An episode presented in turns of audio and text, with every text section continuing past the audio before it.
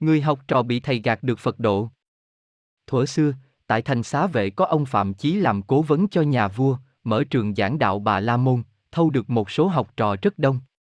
Trong đám đệ tử của ông, có chàng ương cuộc ma là một ngôi sao tỏ rạng, văn đã giỏi, võ cũng hay, nết na thuần túy, thêm diện mạo khôi ngô. Ai biết được ương cuộc ma rồi cũng trầm trồ khen ngợi là người tài đức song toàn. Người vợ của ông Phạm Chí lại chú tâm yêu thầm trộm mến đứa học trò tài giỏi của chồng. Nhân lúc chồng đi vắng, nàng phấn son trang điểm xạ ướp hương xong đến nhà ương quật ma đường đột vào phòng liếc mắt đưa tình, nói sổ sàng những lời hoa nguyệt trây trúa, tỏ bày thái độ quyến luyến gió trăng một cách lả lơi chẳng biết ngại ngùng. Trước cử chỉ khiêu dâm, người học trò nết na thuần túy ấy không bao giờ để cho lửa tà xâm chiếm, ương quật ma giữ lễ đệ tử, thưa với vợ thầy rằng, thưa thím, thầy ví như cha, thì thím ví như mẹ, đệ tử thà chết chớ không dám làm điều bất chính để tiếng nhơ nhấp ngàn năm. Vợ ông Phạm Chí còn giòn giả nói thêm, hễ đói thì ăn, khát thì uống, huống nữa ta đã sẵn sàng cho thì cứ tha hồ thưởng thức cái gì gọi là bất chính. Ương cuộc ma nghiêm nghị nét mặt cự tuyệt lại rằng, kẻ ngu dốt lỡ làng thói chim muôn còn biết hổ thay. Người học đạo như tôi há chẳng thẹn, nếu không biết tôn ti thượng hạ. vả lại thím cũng như mẹ tôi, tôi đâu bạo gan làm điều vô liêm sĩ. Dứt lời, ương quật ma liền bước ra khỏi nhà. Vợ Phạm Chí biết người học trò của chồng mình lòng cứng như sắt đá không thể lay chuyển nổi, nên nàng riu riu ra về một nước với sự mắc cỡ chua cay. Dọc đường, nàng tức giận quá mới nghĩ kế trả thù cho đã nư, nhất là cho khỏi gai mắt. Về nhà, nàng xé quần áo, lấy màu thoa mặt biến sắc, quao mình trầy trụa, giả bộ đau nặng, nằm trên hì hì. Ông Phạm Chí về, thấy vợ đầu bù tóc rối, quần áo rách rưới, thân thể bị viết, thêm nghe vợ kêu nhức rối rít, ông hỏi tại sao mà đến nỗi như thế. Nàng đáp rằng, sớm mai này, thừa lúc chàng đi vắng, ương quật ma lẻn vào phòng thiếp, kéo áo nắm tay, dở trò hãm hiếp, thiếp không không thuận tình, bị gã cưỡng bức mới ra nông nổi như vậy. Ông Phạm Chí nghe lời vợ nói thảm thiết đau thương, liền tin, không cần xét lại thật giả, quyết trừng trị ngay đứa học trò mình một cách nặng nề mới vừa lòng. Ông nghĩ ra một chức để gạt ương quật ma sa vào lưới pháp luật, bị án tử hình hơn là mình ra tay giết nó, ông bèn gọi ương quật ma nói ngon ngọt rằng, con đến học với thầy bấy lâu nay nghề kiếm thuật được tinh thông, theo chỗ thầy thấy thì trong đời không ai sánh kịp. Nhưng vì thiên hạ chưa biết nên con còn mai một tên tuổi. Muốn cho con mau nổi tiếng anh hùng, trước làm rạng rỡ tông môn, sau làm vẻ vang thầy tổ, nên thầy ban cho con thanh kiếm này để cho con lập công danh trong chớp mắt. Ương quật ma lãnh thanh kiếm và đứng chờ thầy chỉ dạy thêm. Ông Phạm Chí bảo rằng, sáng sớm, con mang gươm ra ngã tư đường cái là chỗ đông người qua lại đón chặt lấy mỗi người một ngón tay, đến đứng trưa, lấy cho đủ một trăm ngón, xỏ sâu làm như tràng hạt mà đeo, thì tự nhiên nổi danh hoàn cầu vô địch dõng sĩ. Con phải lập tức thi hành y như lời thầy đã dạy. Hăng hái mau lên con.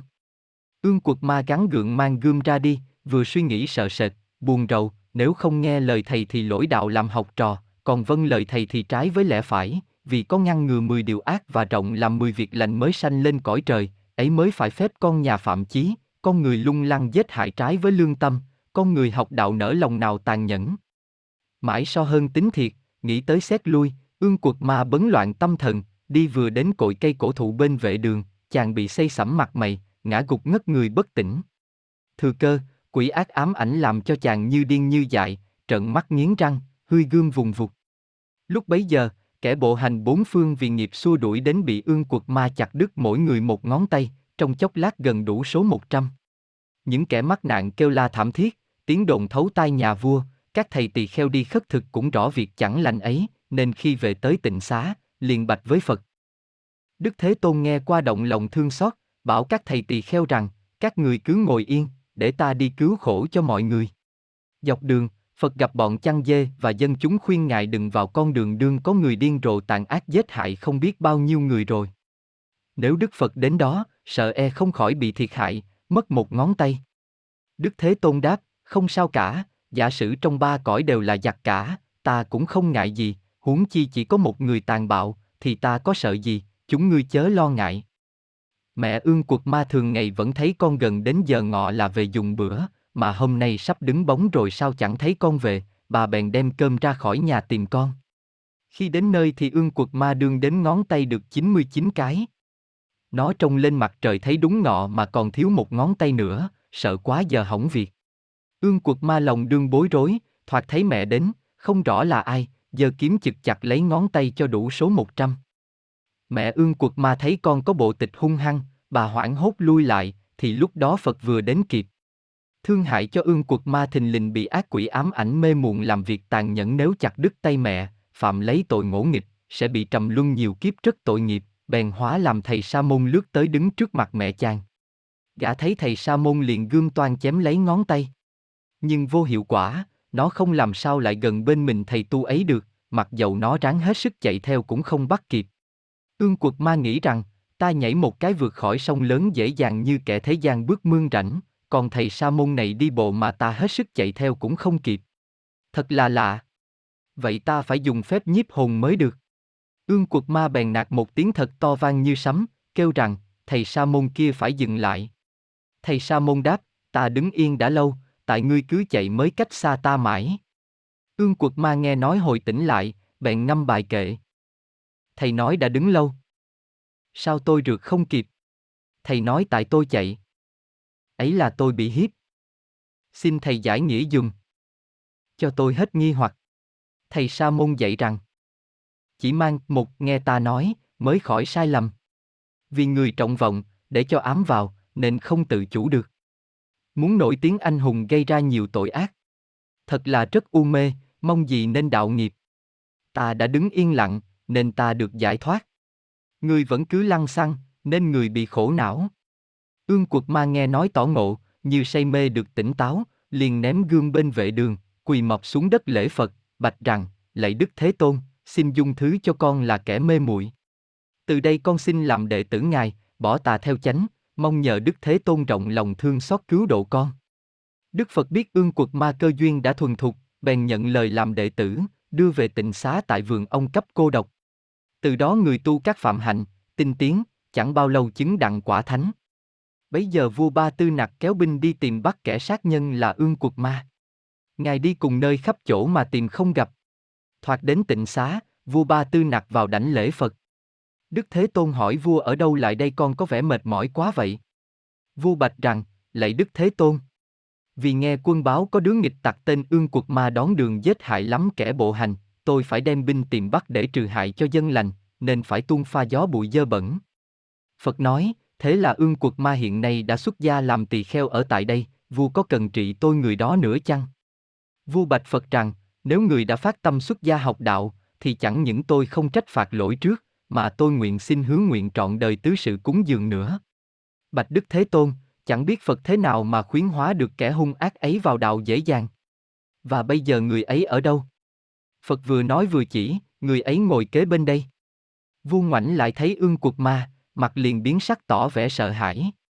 Phật an ủi rằng, vua chớ sợ, người ấy nay đã hiền lành không còn tánh bạo ác như xưa đâu. Vua Ba Tư Nặc đi ngay trước mặt ương quật ma chắp tay và chào hỏi rằng, thầy có phải là chỉ mang ương quật ma không? Thầy tỳ kheo đáp lại rằng, chính tôi là ương quật ma. Thầy lúc còn ở tại gia họ là chi? Tôi kỳ dốc. Sao lại gọi là kỳ dốc? Vì tôi phải lấy theo họ của cha tôi lưu truyền. Thế là phải lắm. Thưa thầy kỳ dốc tỳ kheo, tôi xin trọn đời cúng dường cho thầy các món cần thiết trong lúc thầy tu hành. Ương quật ma cảm lòng chí thành của vua nên hoan hỷ nhận lời. Vua Ba Tư nặc cúi đầu bái chào thầy kỳ dốc tỳ kheo rồi lại trước pháp tòa khâm khen công đức Phật như vậy, từ bi thay, Đức Thế Tôn. Giác ngộ cho người mê muội, dắt dẫn kẻ tàn ác trở lại đường lành, xuống phước cho nước nhà, ban ân cho lê thứ, cứu độ tất cả chúng sanh thoát khỏi vòng khổ não. Vua tán thán công đức của Đức Phật rồi liền kéo binh về hoàng cung. Bấy giờ tỳ kheo ương quật ma đắp áo cà sa, bưng bình bát vào thành xá vệ, lần lượt theo thứ lớp từ nhà xin ăn. Dọc đường, thầy gặp một người đàn bà có thai gần ngày sanh, cầu xin thầy chú nguyện cho được bình an. Thầy tỳ kheo không biết chú nguyện thế nào, trở về tịnh xá, ăn cơm xong, thầy đến trước Phật bạch rằng, lạy Đức Thế Tôn, hồi sáng này, con vào thành khất thực, gặp một người đàn bà có mang gần ngày sanh nở. Người ấy lo ngại thai ngén thế nào nhờ Phật từ bi dạy cho con được rõ. Phật bảo rằng, người mau trở lại an ủi người đàn ấy như vậy, tôi rất thành thật nói lời chắc chắn, từ khi tôi mới sanh ra đến ngày nay, tôi chưa từng sát nhân hại vật.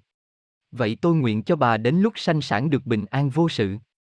Thầy tỳ kheo ương cuộc ma do dự bạch Phật rằng, con đã làm nhiều tội ác, Chém đến 99 người lấy mất mỗi người một ngón tay, còn đâu dám nói vọng được. Phật nói việc ấy đã qua như thuộc về đời trước, khác hẳn với đời này. Từ khi người xuất gia đến giờ chưa từng nói dối, vì thế ngươi cứ chú nguyện như vậy cũng đủ cứu thoát ách nạn cho người đàn bà ấy. Ương quật ma vân lệnh Phật đến nhà người đàn bà chữa chú nguyện y như lời Phật dạy. Vừa dứt lời thì người đàn bà liền sanh được một cách dễ dàng, mẹ con đều bình an. Lúc trở về tịnh xá, giữa đường thầy tỳ kheo ương quật ma gặp lũ trẻ hung tợn ngược đãi thầy, đứa thì lấy đá ném vào đầu, đứa dùng búa nện trên lưng, đứa lại lấy dao đâm, lấy gậy đập. Thầy bị u đầu, sể mặt, rách y, nhưng thầy vẫn coi như thường, không hề oán giận cũng không thốt ra một lời nào than phiền. Về đến tịnh xá, Ngài đảnh lễ Phật và ngâm bài kể rằng Tôi thật là tàn ác. Chỉ mang tiếng lẫy lừng. Này quy y theo Phật. Học đạo dứt lòng sân. Trước khi hay sát hại. Nay lại rất hiền nhân. Tuy chỉ có một kiếp. Ả đổi xác thay hồn. Phật từ bi vô lượng. Không gậy cũng không gương. Giáo hóa điều phục tôi. Thoát khỏi vòng nhân ngã. Tấm lòng đã sáng suốt. Không giận cũng không tham. Không mừng cũng không sợ. Không khổ cũng không vui. Chỉ mang ương cuộc ma. Ả thành A-la-hán. Ở trước Đức Như Lai. Kính cẩn đọc kệ này.